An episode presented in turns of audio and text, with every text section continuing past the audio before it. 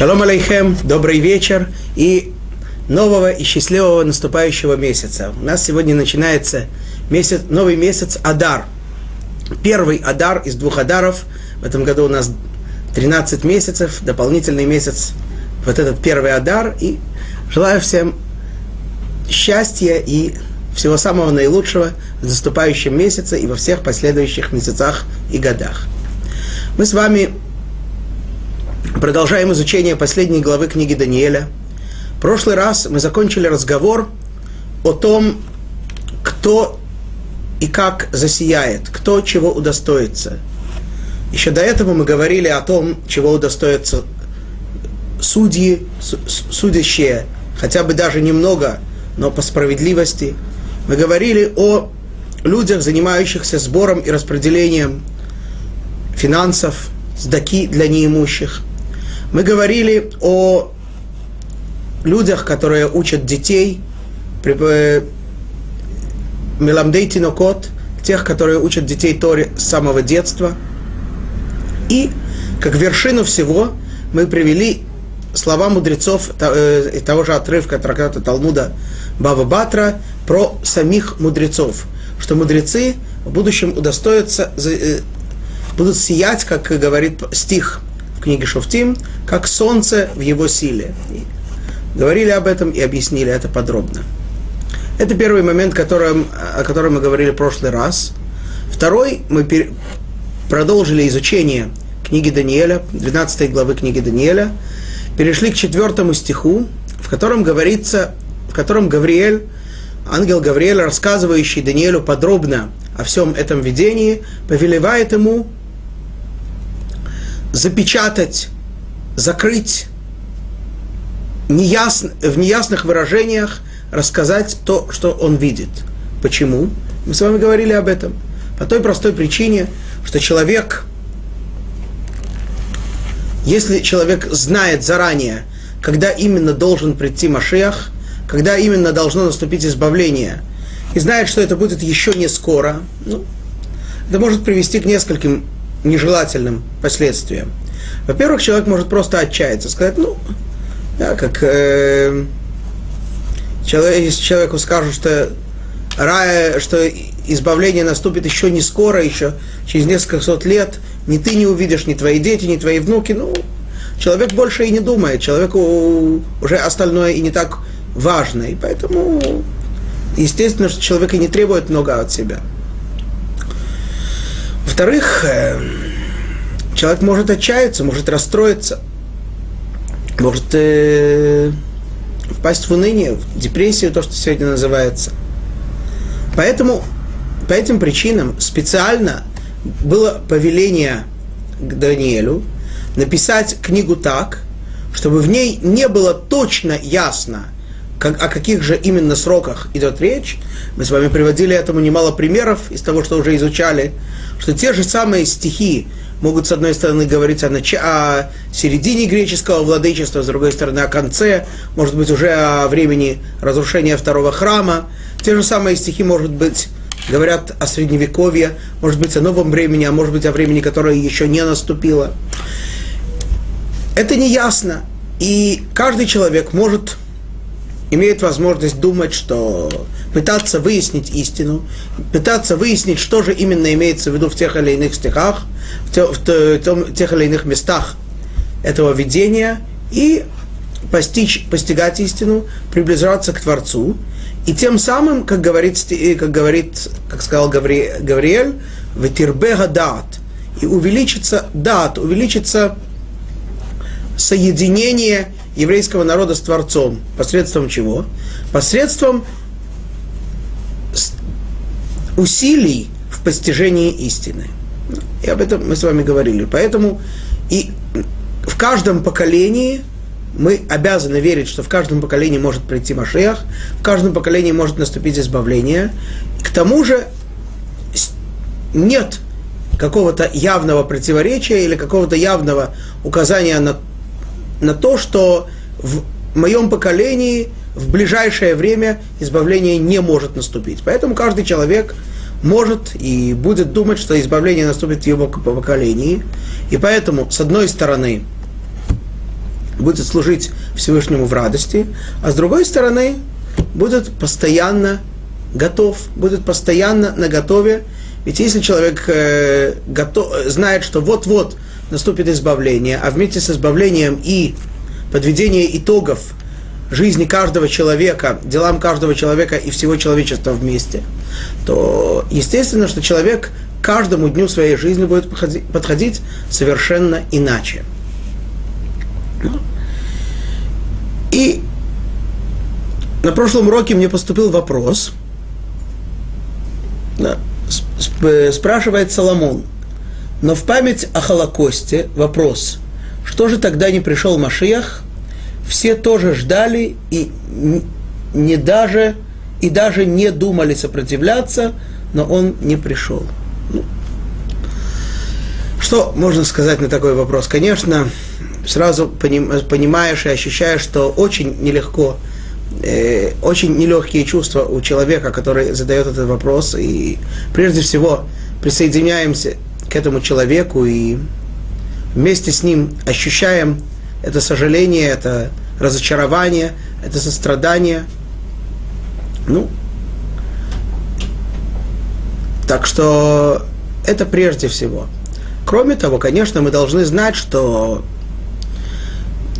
поскольку мы не в силах охватить сейчас, пока мы находимся в этом мире, в ограниченном мире, весь замысел Творца, всю картину истории мироздания, и почему именно Машех не пришел тогда, да, и тогда люди думали, и тогда люди были уверены, что вот этот тяжелый момент, это, это эта ужасная катастрофа, которая постигла еврейский народ, она уже будет, или вообще она не произойдет, или она будет уже самым-самым последним этапом истории еврейского народа в Галуте. Но, как мы видим, что Творец считает не так. У Творца свои планы. А почему именно это так, пока избавление не наступит, пока мы находимся в этом мире, полностью понять мы не сможем. Конечно, это очень непросто, это очень тяжело, и, но, то, но чем можно утешаться и нужно утешаться, это, во-первых, знать, что Творец воздает, как мы знаем, награду в соответствии с приложенными усилиями. Так говорит Мишта в трактате А вот «Лефум цара агра» в соответствии с усилием, в соответствии, можно так даже сказать, со страданиями, получается, э, дает Творец награду.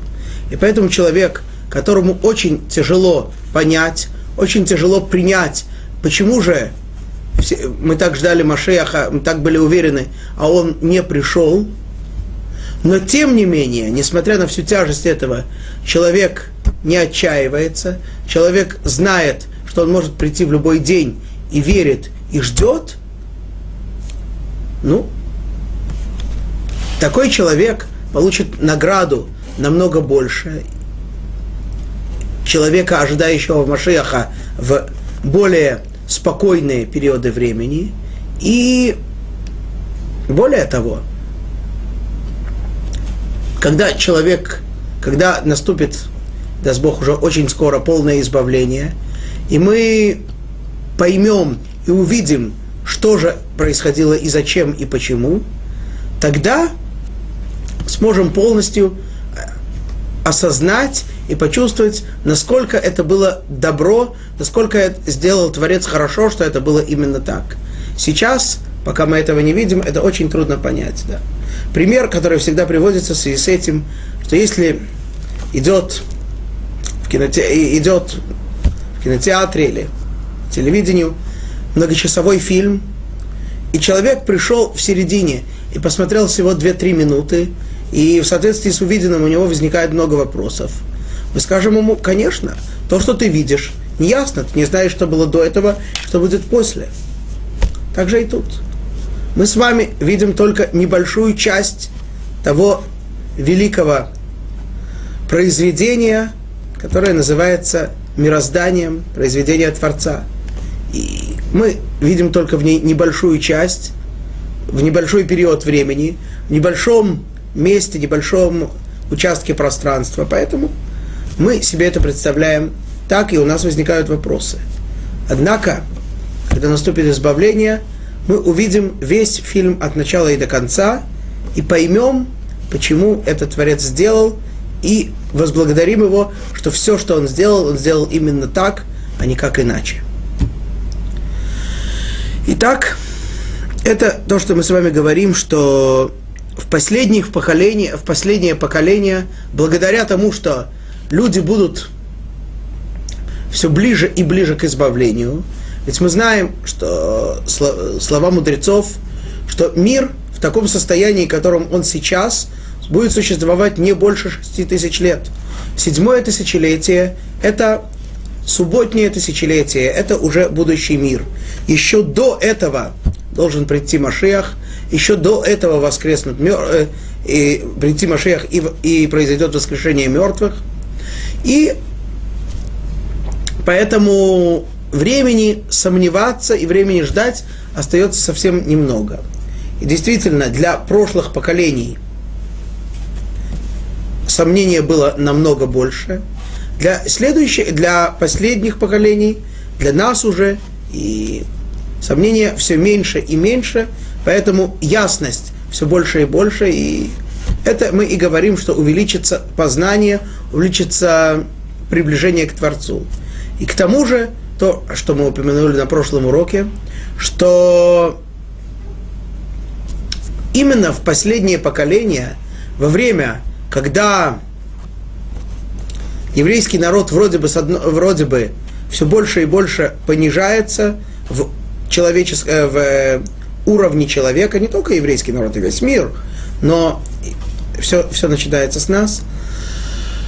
Несмотря на это, несмотря на... Э, все равно есть все больше и больше движения, когда евреи осознают э, истину и возвращаются к своему небесному Отцу. Никогда не было такого массового движения по возвращению еврейского народа к своему Создателю, к своему Отцу, как последнее поколение. Никогда не было такого огромного числа подтверждений и доказательств истине, подтверждений Торе, как в самое последнее поколение – многие научные исследования. Да, все больше и больше люди, ученые, которые пытались, были честными в своих исследованиях и в своих изысканиях, хотя и начинали с позиции противоположной Торе, против своей воли пришли к осознанию истины, к осознанию истины, пришли к осознанию истинности Торы, истинности Творца и его постоянному за всем наблюдением. То есть этого не было в прошлых поколениях. В прошлых поколениях наука не была настолько развита. Так э, это еще не могли доказать. Еще было место там, э, теориям Дарвина и всем прочим подобным лженаучным изысканиям. Сейчас, когда наука развивается все дальше, все больше и больше приближается к истине. Вот мы, мы сейчас с вами начинаем новый месяц, Сейчас у нас новолуние, начинается новый период обращения Луны вокруг Земли. Точное время этого периода известно еврейскому народу уже тысячи лет. Да? С тех пор, когда на Тора. Талмуд его открывает нам. Это 29 дней, 5 часов и 793 1080 часа. Это точное время, это не приблизительное, это точное время. Только сейчас наука, современная, сверхсовременная наука приближается к этому числу. И доказывая, и приближаясь к нему, доказывает его истинность. Итак, очень много изысканий научных подтверждают истинность Торы. И Кроме этого, мы говорили на прошлом уроке о последней части, начали говорить о последней части видения Даниэля. Даниэль, как мы помним, видел ангела Гавриэля над водой реки Тигр. Потом он увидел, о чем говорится в пятом стихе, двух ангелов, находящихся с двух сторон от реки. Что это были за ангелы? Это были ангелы-покровители двух величайших, двух величайших идеологий, существующих уже сотни лет, Исав и Ишмаэль. Западная и восточная идеологии. Да. И один из них, а может быть оба вместе, спросили ангела Гавриэля, до каких пор будет продолжаться кецаплаот. Да, как мы говорили, до каких пор будет продолжаться их власть, несмотря на то, что они ангелы, они сами пока что этого не знали. И, как мы с вами подчеркнули, Даниэль здесь использует выражение «кец аплаот», конец необычного, неестественного, чудного состояния. Чудного не, не, не в хорошем смысле, а в смысле неестественного. Почему? Потому что то время, то, к сожалению, уже очень долгое время, когда еврейский народ находится в изгнании, когда нет храма, когда шхина, божественное присутствие не находится в еврейском народе, это неестественное положение, ненормальное положение. И вот мы дошли с вами до седьмого стиха, в котором ангел Гавриэль поднимает обе руки вверх и клянется именем Творца. Мы начали этот стих разбирать, но для, для более под, подробного его понимания зачитаем его снова, переведем и про, продолжим его разбор. Итак, седьмой стих. Вайшма это Иш, Леву Шабадим, Ашер Мималь, Лемеймей Хайор, Ваярем Емино Усмало Эла Шамаим, Ваишава Бехей Хаолам, כי למועד מועדים, וחצי וככלות נפץ עם הקודש, тихлена коль эйле.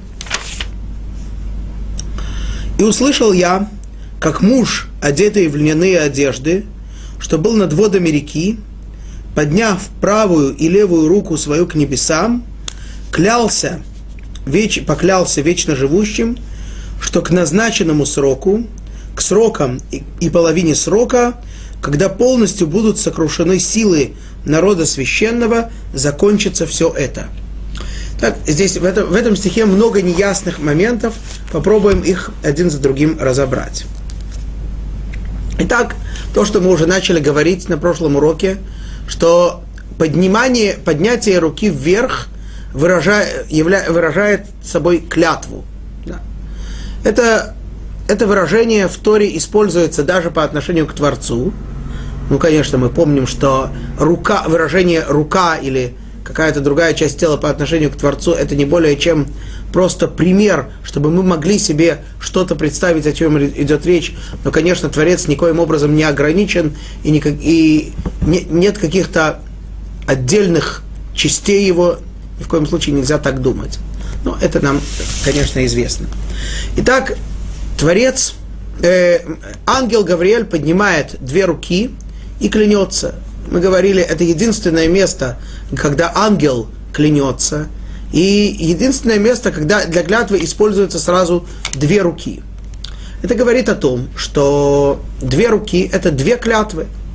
И мы с вами говорили, что это две разные клятвы. Одна из них про Эдома, про Исава, другая про Ишмаэля.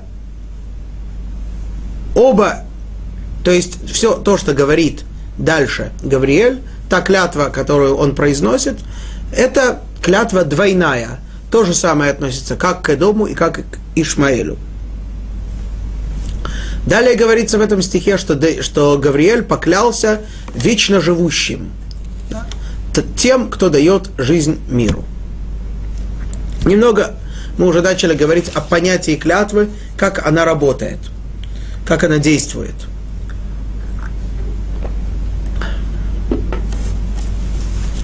Что такое клятва? Сразу, когда говорим клятву, вспоминается там клятва пионеров Советского Союза, торжественная присяга. Что такое клятва? Аллаха говорит, еврейский закон говорит, что клятва не имеет сути, не имеет смысла, если человек клянется чем-либо, кроме Творца. Кем-либо или чем-либо, кроме Творца. Почему? Что такое клятва? Какая ее суть? Человек говорит, что, например, мы с вами говорили о том, что если человек клянется впустую, то есть подтверждает своей клятвой что-то, что и так всем известно, или что-то, что всем известно, что это не так, это пустая клятва, бесполезная клятва. Этим человек нарушает заповедь Торы. Более того, заповедь Тору, написанную на одной из двух скрижалей завета, которую получил еврейский народ в день дарования Торы. Причем э, это третья заповедь, следующая сразу после двух самых основных, которые евреи услышали от Творца непосредственно. И когда эта заповедь была дана, то весь мир содрогнулся, содрогнулся было всеобщее всемирное землетрясение. Почему? Почему это так страшно? Потому что что такое клятва? Человек говорит, точно так же, как истинен Творец, истинно то, что я сейчас говорю. Если Творец истин, если то, что я говорю, это истинно, ну, я подтверждаю истинность Творца. Спасибо, мы это и так знаем. Если я говорю, если то, что я говорю, не совсем уж честно, не совсем на самом деле, значит, я своими устами говорю, что истинность Творца становится под сомнением, не дай Бог. Да? Что же получается? То есть человек своими словами, своей, своей речью ставит под сомнение, под вопрос самая-самая основа веры. Ну так, представляете себе, насколько это страшно? То есть человек просто отрицает самое основное – нет, он не явно отрицает. Он отрицает это при условии. Ну, как же это так? Но человек берет на себя такую ответственность, так смело говорит, что вот то, что я, то, что я утверждаю, а что я утверждаю? Когда клятву можно использовать. Например, самый распространенный пример, который используется, приводится в Талмуде, когда есть какой-то спор о том или ином имуществе. Два человека приходят в суд, держат одну и ту же вещь, каждый утверждает, что эта вещь его, оба за нее держатся, вцепились в нее. Что делать? Как доказать? Как выяснить истину? Может быть, она принадлежит целиком только одному, может быть, целиком только другому. Говорит Талмуд, э, для того, чтобы разрешить эту проблему, нужно попросить каждого из них поклясться, дать определенную клятву. И тогда, если мы видим клятву построенную таким образом, чтобы минимально, чтобы минимизировать возможность ложной клятвы, это отдельный, очень строгий запрет в Торе, кроме пустой клятвы, ложная клятва. Даже в, в, то есть в том случае, когда истинность утверждения нам не очевидна. Если человек на самом деле клянется ложно, то он э, нарушает строгий запрет Торы. Ну, понятно почему? Потому что, опять-таки, человек другими словами говорит, что для него истинность Творца не является таковой. Поэтому этот запрет очень строгий. И поэтому, для, когда человеку предлагают поклясться, то даже если человек не может устоять перед испытанием, чтобы взять то, что ему не принадлежит, чаще всего в этом случае это его остановит. Клятва его остановит, и человек откажется в пользу другого от вещи, но не будет клясться ложно. Ну, конечно, бывают люди, для которых э, то, что они говорят, вообще не так важно. Ну, какая разница, сказал так, сказал не так. Как, как сегодня говорят, я, говорит, своему слову хозяин, хочу скажу, хочу возьму обратно. Да, человек такая, такая, такое, такое пренебрежение клятвой, пренебрежение основами веры. Ну, если человек такой, ничего не поделаешь. Однако большинство все-таки людей не такие. Для большинства людей понятие клятвы это что-то, что сдерживает человека. Люди даже, чаще всего, люди, часто очень люди даже не знают, почему клятва является чем-то таким строгим, неприступным. Во всем мире это так. Люди даже не знают почему. Но источник этого именно вот здесь. Потому что человек связывает истинность того, что он говорит, с истинностью Творца. И поэтому, если человек клянется чем-то другим, э, э, связывая истинность того, что он говорит с истинностью, не знаю, вот этого стула, который стоит передо мной. Ну, это такой объект, который кем-то сделан, э, э, ограничен. Что, что можно про него сказать? Какой смысл с ним сравнивать? Вот так, э, точно так же, как этот стул может быть перенесен из одного места в другого, поставлен вверх ногами. Да. Также и то, что я могу сказать, то, что я утверждаю, может быть перенесено из одного места в другое, перевернуто вверх ногами. Так что, да, куда повернешь, туда и вышло. Что хотите, то и делайте. Поэтому такая клятва, которая говорит, силы не имеет. Силы имеет только, когда человек клянется истинностью самого Творца. И поэтому, поскольку это так строго, то Шулхана Рух, наш э, самый основной законодательный труд, постановляет, что люди богобоязненные остерегаются клясться даже в том случае, когда они уверены в том, что они утверждают это истинно. И бывало неоднократно, что когда возникали какие-то имущественные споры, и доходило до судебного разбирательства, и приходили две стороны в суд, и суд обязывал одну или обе стороны поклясться, то праведные люди были настолько праведными, что были готовы уступить это имущество другому и не произносить, не использовать такое сильное орудие слова клятвы. Ну, это, конечно, не значит, что это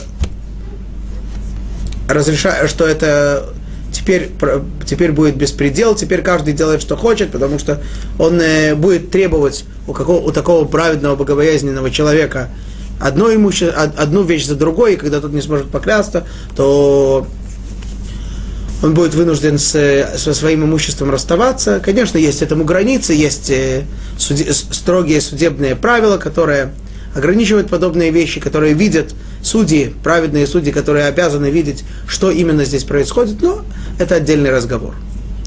В любом случае, так, такова сегодня Аллаха, что праведный человек не должен клясться даже в том случае, если он говорит истину. Не имеется в виду э, в суде.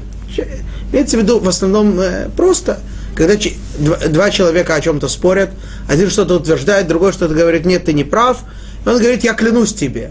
Да. Если человек так говорит, то, что, то опять-таки, что он говорит? Он э, приравнивает истинность того, что он утверждает, с истинностью Творца. Ну так э, это слишком сильное, слишком э, дорогое оружие для, для, для такого будничного его использования. Поэтому такого делать, конечно же, очень не стоит. И об этом пишет Шулханарух. Однако, и на этом вопросе мы остановились с вами в прошлый раз, в Танахе, в, книг, в книгах пророков, мы очень часто находим, как люди постоянно клянутся – идет обычный разговор, разговор между двумя людьми, там, двумя пророками, один что-то говорит, другой говорит, я клянусь, что я, я сделаю так, или я клянусь, что я так не сделаю. Причем клянется именем Всевышнего. Жив Всевышний, он говорит. Когда человек говорит жив Всевышний, утверждая что-то, это э, тоже форма клятвы. Хей Ашем, жив Всевышний. Как же это так? Почему же там так, часто бывают клятвы? Ответ, ответим на этот вопрос. Тора говорит нам неоднократно, будь близок, близок к Всевышнему, исполняй Его заповеди, бойся Его, служи Ему, прилепись к Нему и именем Его клянись. Вроде бы получается, что Тора сама нам повелевает клясться его именем. Однако устная Тора объясняет, что если ты будешь исполнять волю Творца, если ты будешь богобоязненным, если ты будешь, что значит, прилепишься к нему, будешь постоянно стремиться все больше и больше приблизиться к Творцу, все больше и больше усовершенствоваться, все больше и больше постичь его волю, тогда если ты будешь такой чистый и святой, тогда ты имеешь право поклясться его именем. А до этого не запрещено клясться, но нежелательно. Почему? Ответ очень простой. Если я утверждаю, что вот человек, находящийся напротив меня, мне должен такую-то такую сумму денег.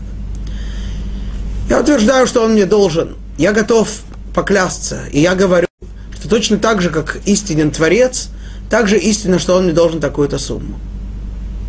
Теперь давайте будем честными сами с собой. То, что он мне должен эту сумму, для меня это абсолютная непреложная истина. Я его загрызу, если он мне не даст. Это не может быть больше этой истины для меня. То, что истинен Творец, к сожалению, я не могу сказать, что я это полностью ощущаю. Да, почему? Не дай Бог, это не говорит о том, что человек, который так говорит, который клянется, это значит, что он э, не верит. Нет, не дай Бог. Конечно, человек верит, человек все соблюдает, но он недостаточно еще, это для него такая живая истина, что каждую секунду он это ощущает. То, что ему деньги должны, он ощущает, это очень хорошо. А то, что Творец истинен, скажем так, если бы он это ощущал, он бы жил иначе. Вел себя каждую минуту иначе. Ну, такой человек не может приравнять эти два утверждения. Только тогда, когда человек будет действительно жить в ощущ... постоянном ощущении близости Творца, тогда для него естественно что-то другое с этим сравнить, к этому приравнять. Поэтому только такие великие люди, о которых говорится в Танахе, или мы видим мудрецы Мишны, Талмуда, люди, которые постоянно, каждую секунду жили с ощущением Творца, такие люди могут поклясться. Ну вот. Далее. В этом стихе мы сказали, э, клянется ангел Гавриэль именем Всевышнего о чем? Что закончится все это, что именно сейчас увидим, когда к назначенному сроку, к срокам и половине срока. Да, как это говорится в оригинале? Лемуэд муадим вахаци вахеци. Да. Срок, два срока и полсрока. Ну, для нас это не ново. То же самое мы видели где? Раньше. В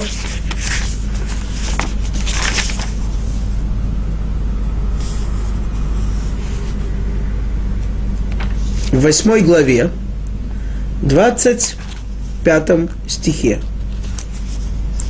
Э, извиняюсь, в седьмой главе, двадцать пятом стихе, когда Даниэль, вид, Даниэлю открывается видение четырех зверей, и потом э, он видит человека, да, когда приходит Машиах, предстает перед Творцом, и далее говорится, что четвертому зверю будет дано время на существование, когда на срок и сроки и полсрока. Другое дело, что там, как мы помним, седьмая глава еще написано на арамейском языке, и там это называется другими словами. Ад идан, в иданин и плаг идан. Вроде бы это тот же самый срок. Есть другое объяснение. Что значит лемуэд, лемуэд для какого срока? Муадим. Есть два, речь как бы о двух сроках. Каких двух сроках? Избавление – полное избавление Геула зависит от двух, есть у него две возможности. Или это будет в назначенный срок, назначенный заранее, позже которого быть не может. Или, если евреи приблизятся к Творцу, усовершенствуются, они этот срок приблизят как по времени, так и по облегчению страданий. Вот. Ангел не может поклясться, что евреи сделают шуву. Это, что евреи приблизятся к Творцу, это не зависит от него. Вот. Однако об этих двух срока, сроках идет речь. И что же он говорит? Значит, вот указывает на этот срок, и дает он еще одну характеристику. И когда будут полностью сокрушены силы народа священного – Вроде бы не самое желательное определение, не самое желанное. О чем здесь речь? Объясняют комментаторы, с одной стороны, закончится, как здесь написано, сила еврейского народа, с другой стороны, напец яда макодеш значит также, что закончится рассеяние, а с третьей стороны закончится время власти этих двух сил, которые по обе стороны Гавриэля, Исава и Ишмаэля. Что же значит закончится сила еврейского народа? В чем это будет выражаться? Это значит, что еврейский народ на определенный момент, и это, конечно же, часть необходимая и очень важная часть возвращения детей к отцу, возвращения еврейского народа к своему создателю, своему источнику. Осознание того, что нет никакой силы в мире, на которую можно положиться. Да, как мы э, об этом с вами уже говорили, приводя слова мудрецов в трактате Сута, какие события постигнут евреев в конце дней, постоянно повторяет Мишна в трактате Сута, говоря нам, нет не на кого евреям полагаться, но только на Отца Небесного. Тогда еврейский народ поймет, что полагаться можно только на Творца, будем это постоянно ощущать. Сейчас, э, к сожалению, пока еще не так. Мы еще думаем, вот э, Америка нам поможет, те помогут, те помогут. Когда мы полностью станем ощущать, что никто может, собирается или не собирается, неважно, но никто нам не поможет, ни на кого нам нельзя надеяться, ни на собственную силу, ни на союз с кем-то другим, ни на, ни на что. Только на Творца. Это необходимое условие, когда наступит избавление. Итак, ангел Гавриэль клянется о том, когда наступит избавление, когда наступит воскрешение мертвых, о котором мы говорили в начале нашей главы.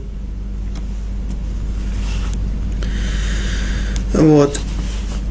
И как мы с вами когда-то считали, помните, что, что это за срок такой? Идан и Даним. И плаг Идан, Моэд Муадим Вахеци. Или это три с половиной срока, или это два с половиной срока. Мы проводили с вами разные мнения, как это считать.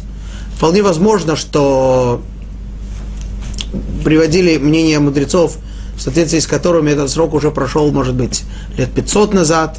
Приводили мнение мудреца, комментатора более, поздних, более поздних поколений, который высчитал этот срок, в соответствии с которым этот срок должен наступить, должен был бы наступить в 1913 году по европейскому исчислению. И мы даже указывали на некоторые признаки, которые вроде бы в этом году могли, э, показывали на то, что должно было наступить избавление или уже самый непосредственный предшествующий ему этап, непосредственно предшествующий ему. Но к сожалению, пока это не наступилось, и не наступило, но мы ждем, зная, что до конца мы не сможем точно понять, что же именно значит в этих стихах, хотя у нас есть мнение комментаторов, но, как мы видим, эти, э, те даты, которые они указали, не, осуществились. Это, и, как мы говорили, это не значит, что, это, что они просто не правы. Ни в коем случае нельзя так сказать.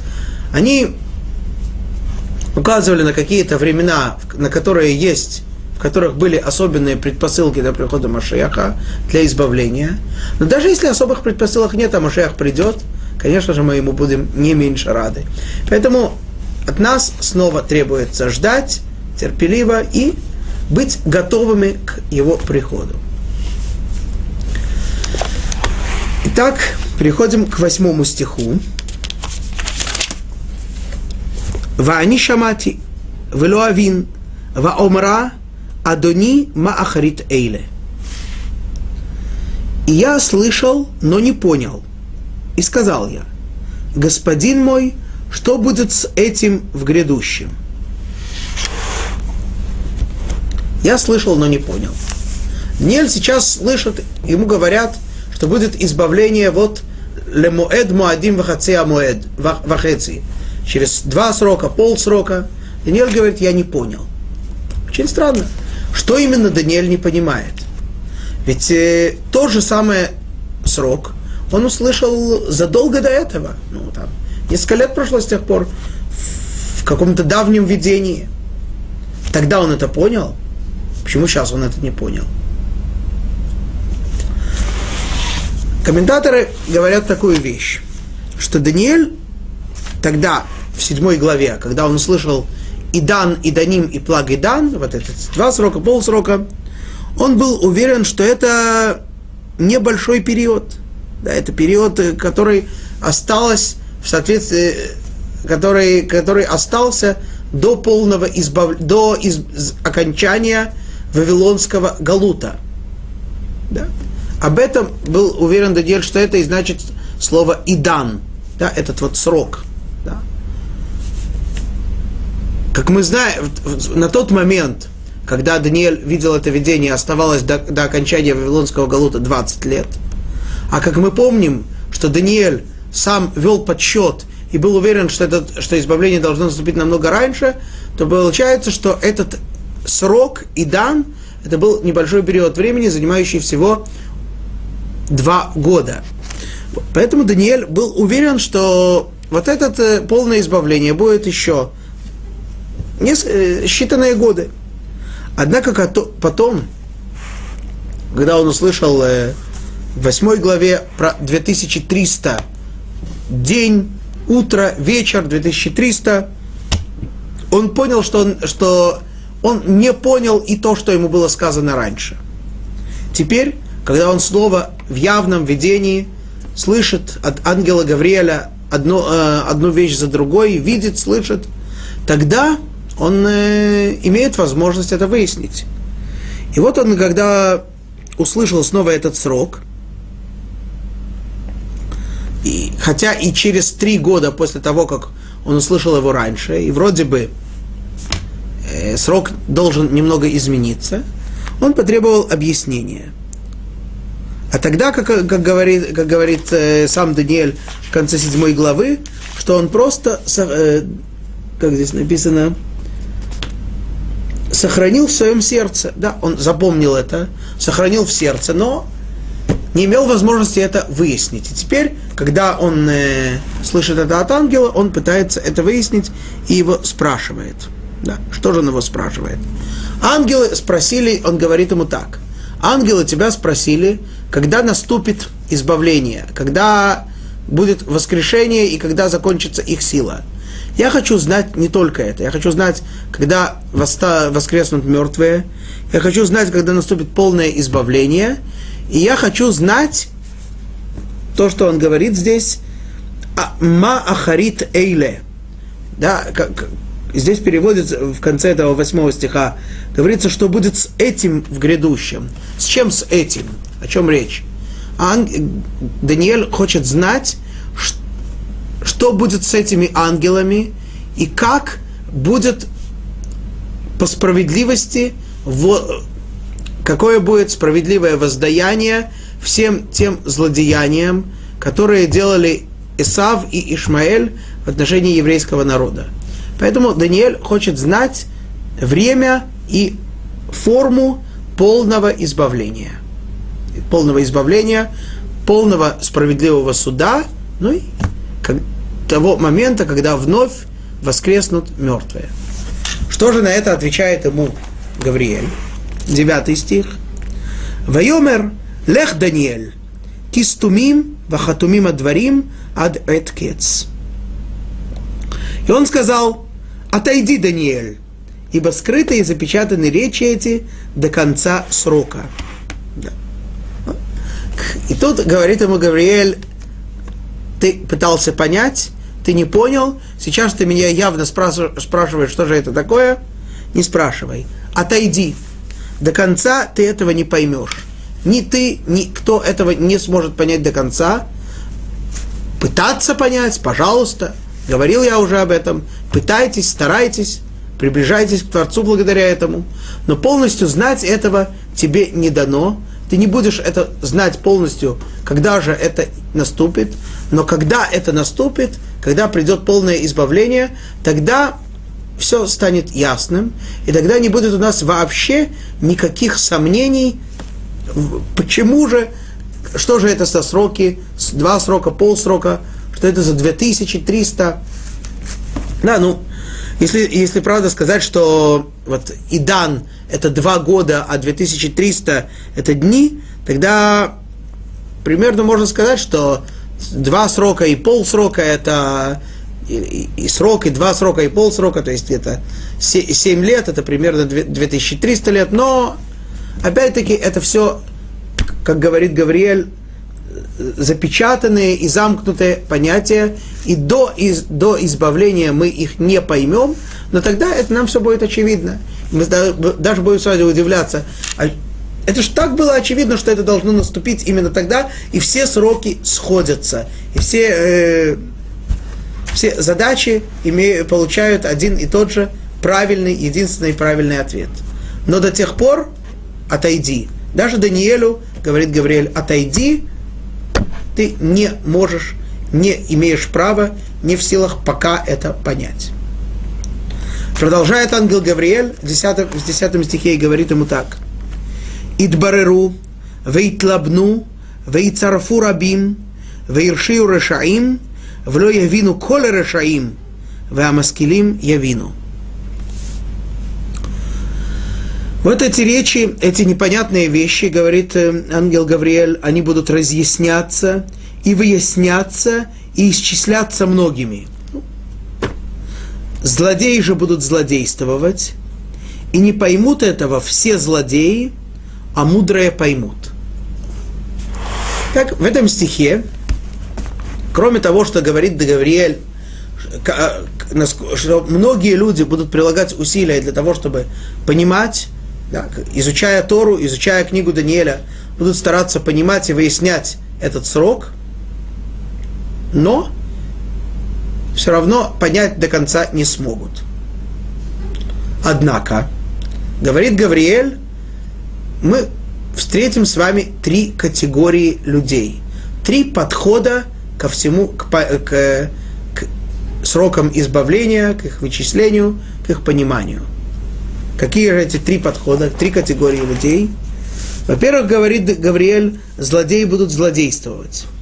Во-вторых, не поймут все злодеи.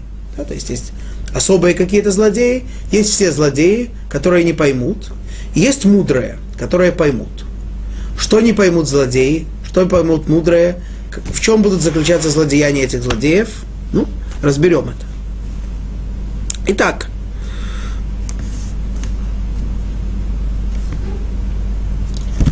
Многие исчисляют эти сроки, многие пытаются понять, но все, что подсчитали, подсчитали, вроде указали какой-то срок, не выпало. Другой срок тоже не получилось. В такой ситуации какой подход, как человек подходит ко всему этому? Одно объяснение, которое дают комментаторы, что злодеи будут рассуждать так. Ну, если раз, другой, третий не получилось, значит, это будет еще не скоро. Значит, волноваться нечего. Значит, я могу делать то, что хочу, и в частности, творить много зла, много бед еврейскому народу. Почему? Потому что когда будет расплата? Да? Мудрые будут понимать, нет. Ведь то, что я подсчитал, то, что это я ошибся и не получилось, но может быть, что выяснится, что это будет очень-очень скоро. Так если это будет очень скоро, значит, наоборот, надо иметь возможность нахватать, сделать как можно больше добра, э, как можно больше поддержать и помочь еврейскому народу в его страданиях. Ну так э, э, не помочь страдать, а облегчить страдания, имеется в виду.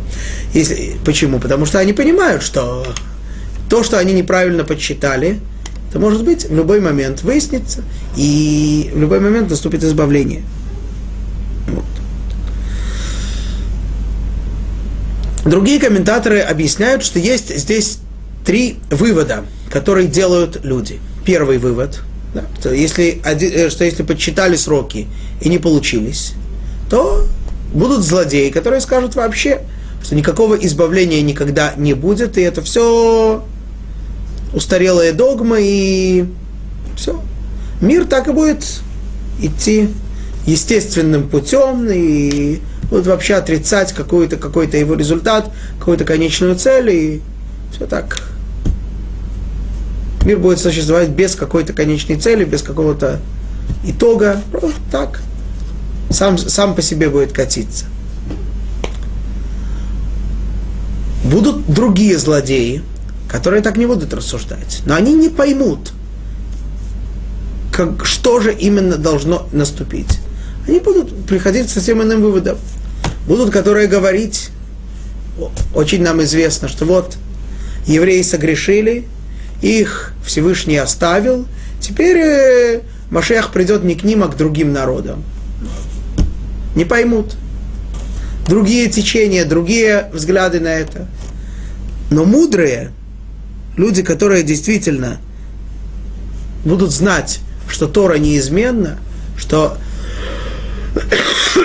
все то, что говорил Творец и обещал, это обещание верное и обязательно наступит, просто пока что мы не понимаем, когда именно, они саму эту вещь поймут, поймут, что не может быть изменения в этом вопросе, это обязательно должно наступить, обязательно должен прийти Машиах. Вот. И как мы говорим, в противовес им злодеи, которые, может быть, вообще отрицают приход Машиаха. У меня вопрос, а почему они называются злодеи? Почему те, кто отрицает приход Машеха, они злодеи? Просто потому, что они отрицают основы веры? В чем их злодеяние? В чем выражается их злодейство? Ну, во-первых, можно сказать очень просто, что это такое отрицание проистекает из э, большого чувства собственной гордости. Как же это так? Если я сам подсчитал, мое величество подсчитало, и получилось не так, как я подсчитал, что, что я, я ошибся, я могу вообще когда-то ошибиться, значит, это вообще неверно, значит, вообще ни, ни, ничего не должно быть. Мудрые же, в отличие этого, поймут. Человек, который мудрый, сама по себе мудрость, если, он, если человек направляет ее в правильное русло, делает человека скромным, придает человеку, человеку понимание того, что он не, не самый умный, не самый проницательный, и, он, и человек может ошибиться. И наоборот, человек скромный, человек мудрый, видит в любом человеке достоинство, возможность чему-то у него научиться, чем-то увидеть, увидеть в любом человеке какое-то даже превосходство по отношению к себе, это и делает человека по-настоящему скромным. Такой человек скромный и мудрый, он действительно поймет, что даже если он что-то посчитал, он ошибся. Ну, а если ошибся, само по себе то, что он старался постичь истину, это уже хорошо. То, что он ошибся, ну что ж, значит, надо или начать подсчет сначала, или заниматься другими частями, постиж... э, другими путями постижения воли, воли Творца, ну, верить и ждать. Это, конечно, верно. Однако есть в этом более глубокий аспект. Итак, он, перед нами находятся, перед нами люди, которые все, все как, как здесь говорится, многие будут исчислять, считать, выяснять, высчитывать, да, все считают.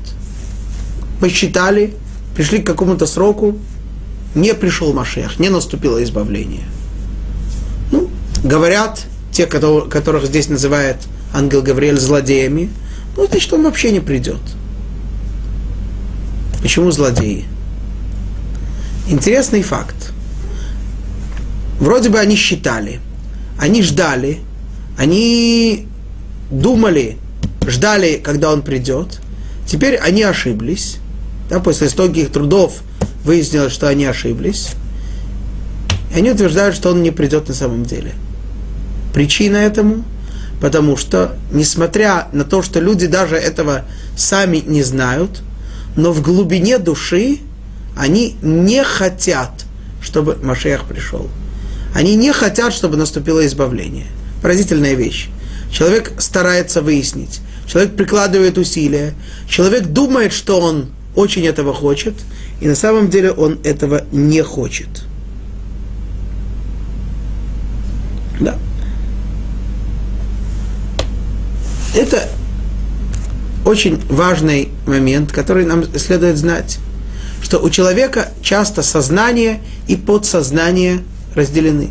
В сознании человек в чем-то уверен, что он именно такой, что он, э, ну, чаще всего человек о себе думает лучше, чем он на самом деле, он уверен, что вот он такой хороший, что он праведный, что он богобоязненный, что он добрый, милосердный. Подсознание это не, э, в глубине души это не всегда так. Однако человек не всегда знает, что, какой же он именно на самом деле. Однако, в определенные моменты, когда, вот, например, сейчас, когда человек подсчитал, приложил усилия, не получилось, ну, вдруг открывается человеку его подсознание, и выясняется, что он на самом деле этого и не хотел. А почему не хотел? Ну, потому что э, если придет Машех, будет очень непросто. Нужно, во-первых, уже сама подготовка к нему, как мы говорим, непростая. Нужно быть, э, нужно удостоиться до его прихода. И самое главное, когда придет Машех, что надо будет делать? Надо будет служить Всевышнему в полной мере. Сейчас, к сожалению, мы во многом не имеем такой возможности, не только потому, что у нас нет храма и многие заповеди мы не можем исполнять, просто потому, что у нас очень сильное дурное начало, которое нас отвлекает, которое нам часто мешает исполнять волю Творца так, как хотелось бы. Но потом, потом, когда придет Машех, когда наступит избавление, конечно, мы сможем исполнять волю Творца в полной мере. А эти люди этого не хотят. Зачем им это надо? Они хотят жить так, как им хочется но они этого не знают. Теперь они это узнают. Ну, таким образом, есть возможности открыть, есть, бывают моменты, когда истинное желание человека открывается.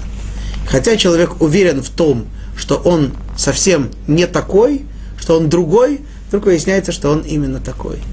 Тому много примеров можно привести. Приведем только, времени уже не так много, приведем только один пример. В одной ешиве, да, еврейском религиозном месте, выяснилось про одного из учеников, учащихся, одного из лучших учащихся Ешивы, что он, оказывается, на самом деле не является евреем в соответствии с еврейским законом. Да, как-то там э, вроде кто-то из э, его мама или его бабушка прошли гиюр, но это было же что-то не совсем так. В общем, выяснилось, что он не еврей. К нему подошел Роши Шива, отвел его в сторону, сказал, я хочу с тобой поговорить, объяснил, рассказал ему, вот выяснилась такая не, неловкость, такая не, неприятная ситуация, что сделать с тобой? Может быть, э, давай мы сейчас быстро организуем все, что необходимо.